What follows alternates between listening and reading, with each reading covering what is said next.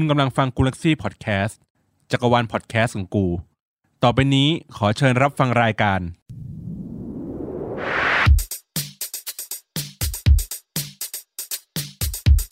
อัปทูกูอัปทูเดต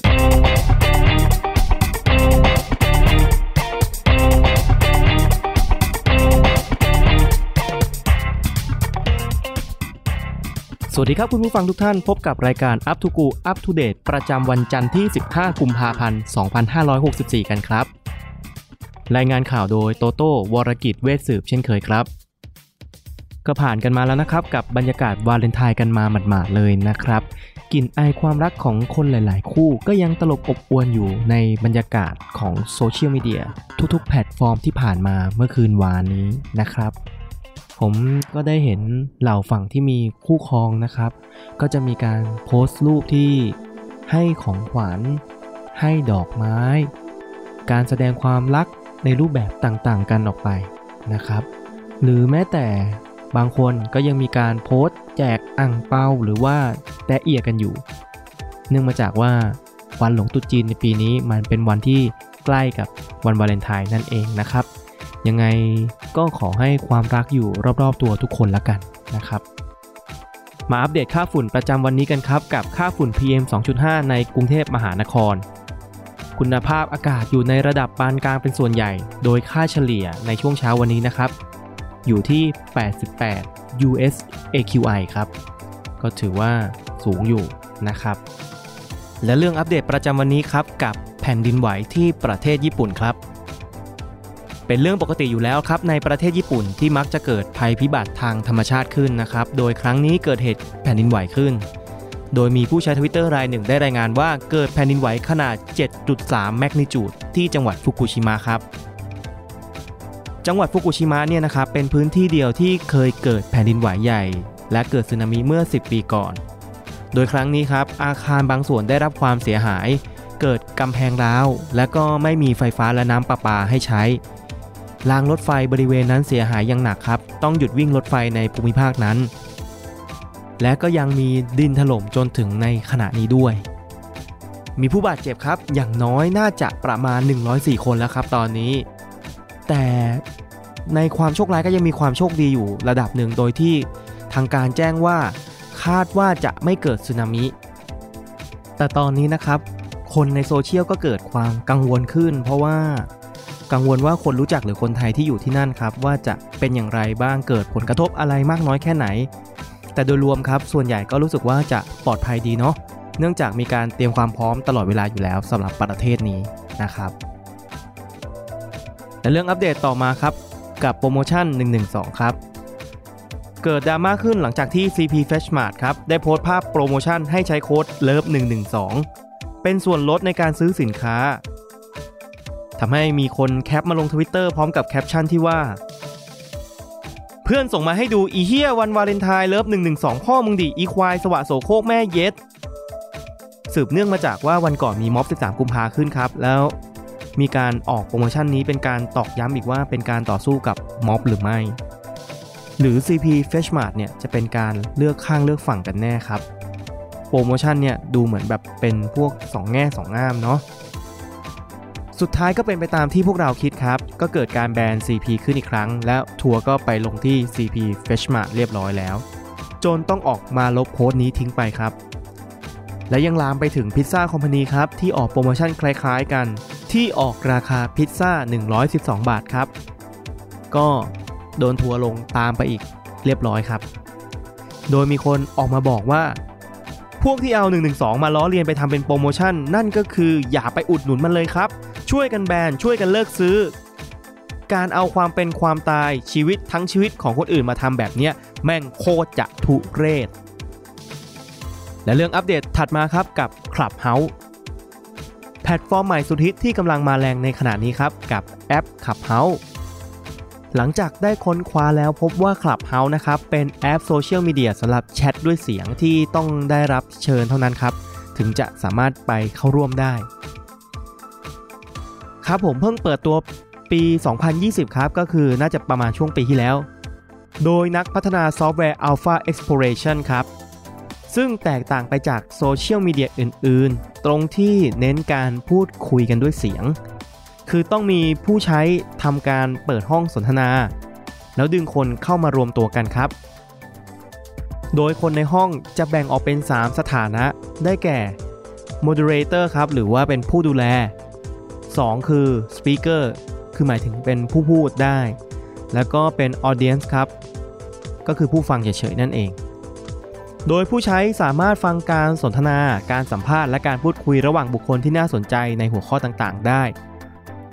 คล้ายๆกับพอดแคสต์แล้วก็สามารถสร้างท็อปิกที่ตัวเองสนใจขึ้นมาได้ครับ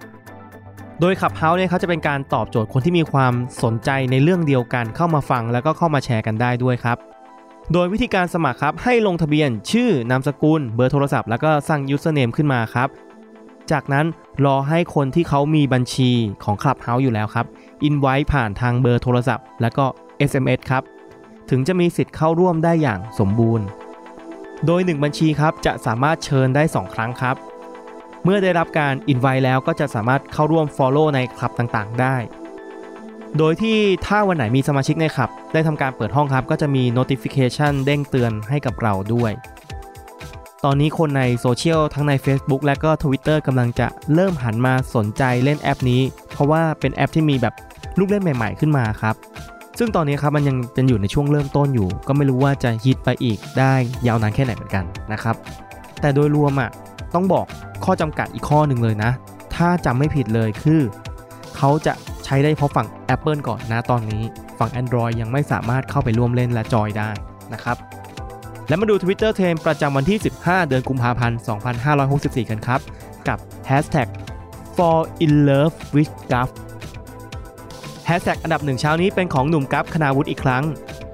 หลังจากที่เมื่อวานนี้เป็นวันวาเลนไทน์ทำให้ยังเกิดควันหลงอยู่ โดยแฟนคลับได้ติดแท็กบอกรักหนุ่มกัฟ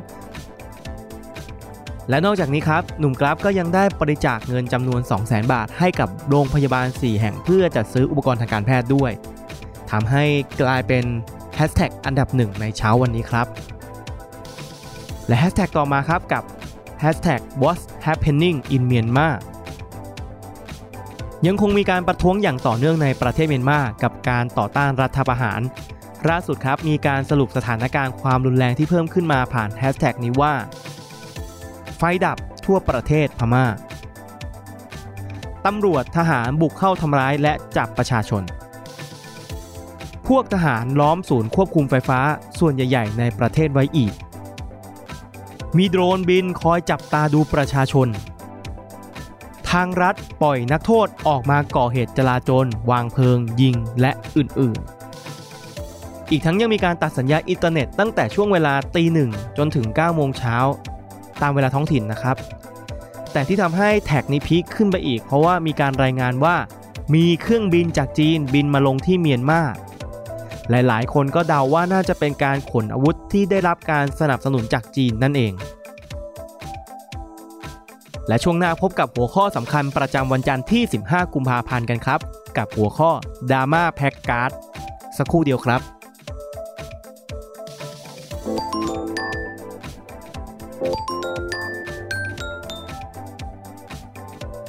กลับมาในช่วงสุดท้ายกันครับ ของ Up to Go Up to Date กับหัวข้อดราม่าแพ็กการ์ดครับ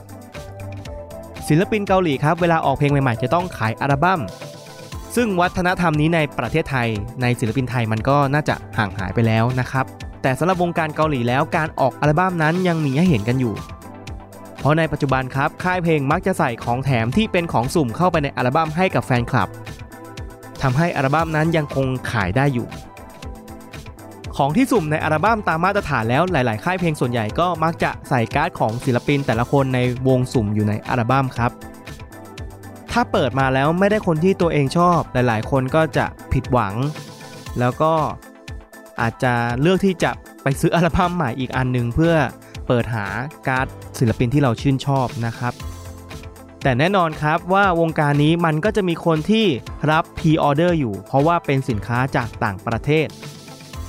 ก็จะมีการทำการตกลงกับผู้ซื้อว่าจะขออนุญาตแกะอัลบั้มก่อนเพื่อดูการ์ด แล้วก็ให้การ์ดตามที่ลูกค้าเขาอยากได้นะครับ ค่อยส่งไป ถ้ายังไม่ได้ก็เหมือนกับว่าให้ลูกค้าซื้อเพิ่มซื้อเพิ่มซื้อเพิ่มเรื่อยๆนั่นเองนะครับ เราก็จะได้เป็นค่าตอบแทนในส่วนของการจัดหาละกันเนาะ แล้ววงการสะสมการ์ดครับนะช่วงนี้นะก็เริ่มเติบโตขึ้นมาอย่างเห็นได้ชัดเลยหลังจากที่วงการโปเกมอนก่อนหน้านี้ก็มีการประมูลการ์ดราคา 14 ล้านไปทำให้มีหลายๆ คนครับเริ่มสะสมการ์ดที่ตัวเองชื่นชอบ เพิ่มมากขึ้น เกิดการแลกการ์ดในหมู่แฟนคลับเองครับในศิลปินเกาหลีครับ รวมไปถึงร้านค้า เกิดการขึ้นราคา member ที่เป็นที่นิยมครับทำให้การ์ดบางใบมีมูลค่าสูงขึ้น และเมื่อ มีราคาสูงขึ้นครับ คนก็คาดหวังกับของที่ได้เช่นกัน เพราะมันมีผลต่อการแพ็คของสินค้า ในการส่งไปถึงมือผู้รับนั่นเองครับ เพราะว่าการแพ็คขนส่งสินค้าเนี่ยมันอาจจะทำให้การ์ดเกิดการชำรุดได้ จนในที่สุดครับก็เกิดดราม่าการแพ็คการ์ดที่ไม่ดีทำให้สินค้างอ หัก มีตำหนิหลายจุด จนหลายคนออกมาถ่ายคลิปประจานร้านต่างๆ ว่าแพ็คของไม่ดีครับ แล้วก็ยังเกิดคลิปวิดีโอครับในการสอนแพ็คการ์ดที่ถูกต้องเกิดขึ้นด้วย แต่แล้วครับก็ยังไม่พอใจกับผู้ซื้อบางรายครับ หาว่าร้านเนี่ยแพ็คออกมาไม่ดี เกิดตำหนินั่นนี่โน่นครับ จนแฟนคลับบางคนเริ่มทนไม่ไหวว่า แค่รอยเล็กๆ น้อยๆ ที่อาจจะเป็นตำหนิตั้งแต่ต้นทางจากโรงงานก็ได้นะ จนชาวเน็ตออกมาประชดคลิปวิดีโอที่ออกมาด่าเรื่องการแพ็คของว่า เรื่องมาก มันจะอะไร บางครั้งแค่รอยขนแมวก็มีปัญหาแล้วเหรอทำให้ตอนนี้นะครับเกิดการประชดประชันของชาว Twitter ว่าทีหลังให้แพ็คใส่ตู้คอนเทนเนอร์ไว้นะ ของจะได้ไม่เสียหาย คิดค่าส่งหลักหมื่นไปเลย อันนี้ก็ประชดแรงไปอะเนาะตู้คอนเทนเนอร์ตู้เดียวเพื่อการ์ดใบเดียวเนี่ยนะ มันก็เกินไป โดยเขาให้เหตุผลอีกครับ เพราะว่าบางครั้งการ์ดเหล่านี้ทางร้านก็ส่งให้ฟรีครับ ยังจะมีคนมาเรื่องมากอีก หลาย ๆ คนตอนนี้ครับก็เริ่มไม่กล้าที่จะขายการแล้วครับ เพราะว่ากลัวที่จะโดนถ่ายคลิปด่า และดราม่านี้ก็ยังไม่จบลงง่าย ๆ ครับ เพราะยังมีคนออกมาทำคลิปไม่พอใจกับรอยที่ติดอยู่ที่การ์ดเรื่อย ๆ และก็มีคนตามด่าอยู่เรื่อย ๆ เหมือนกันครับ ว่าเรื่องแบบเนี้ยควรหยุดได้แล้ว ก็อันเนี้ยต้องพูดกันตรงๆ ก็ใจเขาใจเราอะเนาะคนที่เขาสะสมเขาก็อยากได้ของที่มันมี ความ perfect ที่สุด ไม่เกิดรอยตำหนิ เพราะว่าบางที ถ้าเกิดเหมือนสมมติเราซื้อของมาแล้วมันมีสินค้ามีการบุบมีการยับมีการงอ มันก็เป็นความรู้สึกติดใจของเราอะ่ะมันก็เป็นความรู้สึกทางใจอะ่ะว่าแบบมันของสะสมเราแต่มันมีตำหนินะ เพราะฉะนั้นใครที่จะทำการ trade การ์ดหรือการแลกเปลี่ยนการ์ดซื้อขายเนี่ยก็อยากให้ packing ใส่ซองใสหรือว่าอ่าหรือว่าบรรจุอะไรมาดีๆ คืออย่างผมเคยอยู่ในวงการโปเกมอนเนาะ เจอเด็กที่เขาเปิดได้การ์ดแลแล้วเขาส่งยังไงรู้ไหมครับ เขาเอาการ์ดแลใบนั้นอะใส่ซองกันกระแทกในไปรษณีย์แล้วก็ส่งมาเปล่าๆอย่างนั้นเลย เกิดอะไรขึ้นครับ ระหว่างขนส่งทางครับมีการกดมีการทับแน่นอนการ์ดหักเกิดขึ้น มูลค่าการ์ดจากที่ใบละหมื่นพันหนึ่งยังไม่มีใครเอาเลยครับ เพราะว่ามูลค่ามันเสียหายไปแล้วเนาะอันนี้ยังไงก็ลองดูเพราะว่ามันมีมูลค่าในตัวของมันเองอยู่แล้วนะครับ ก็หวังว่าจะได้รับประโยชน์จากการรับฟัง และก็เข้าใจข่าวสารที่เกิดขึ้นใน Twitter ขอให้วันนี้เป็นวันที่มีความสุขของทุกๆท่านครับ สวัสดีครับ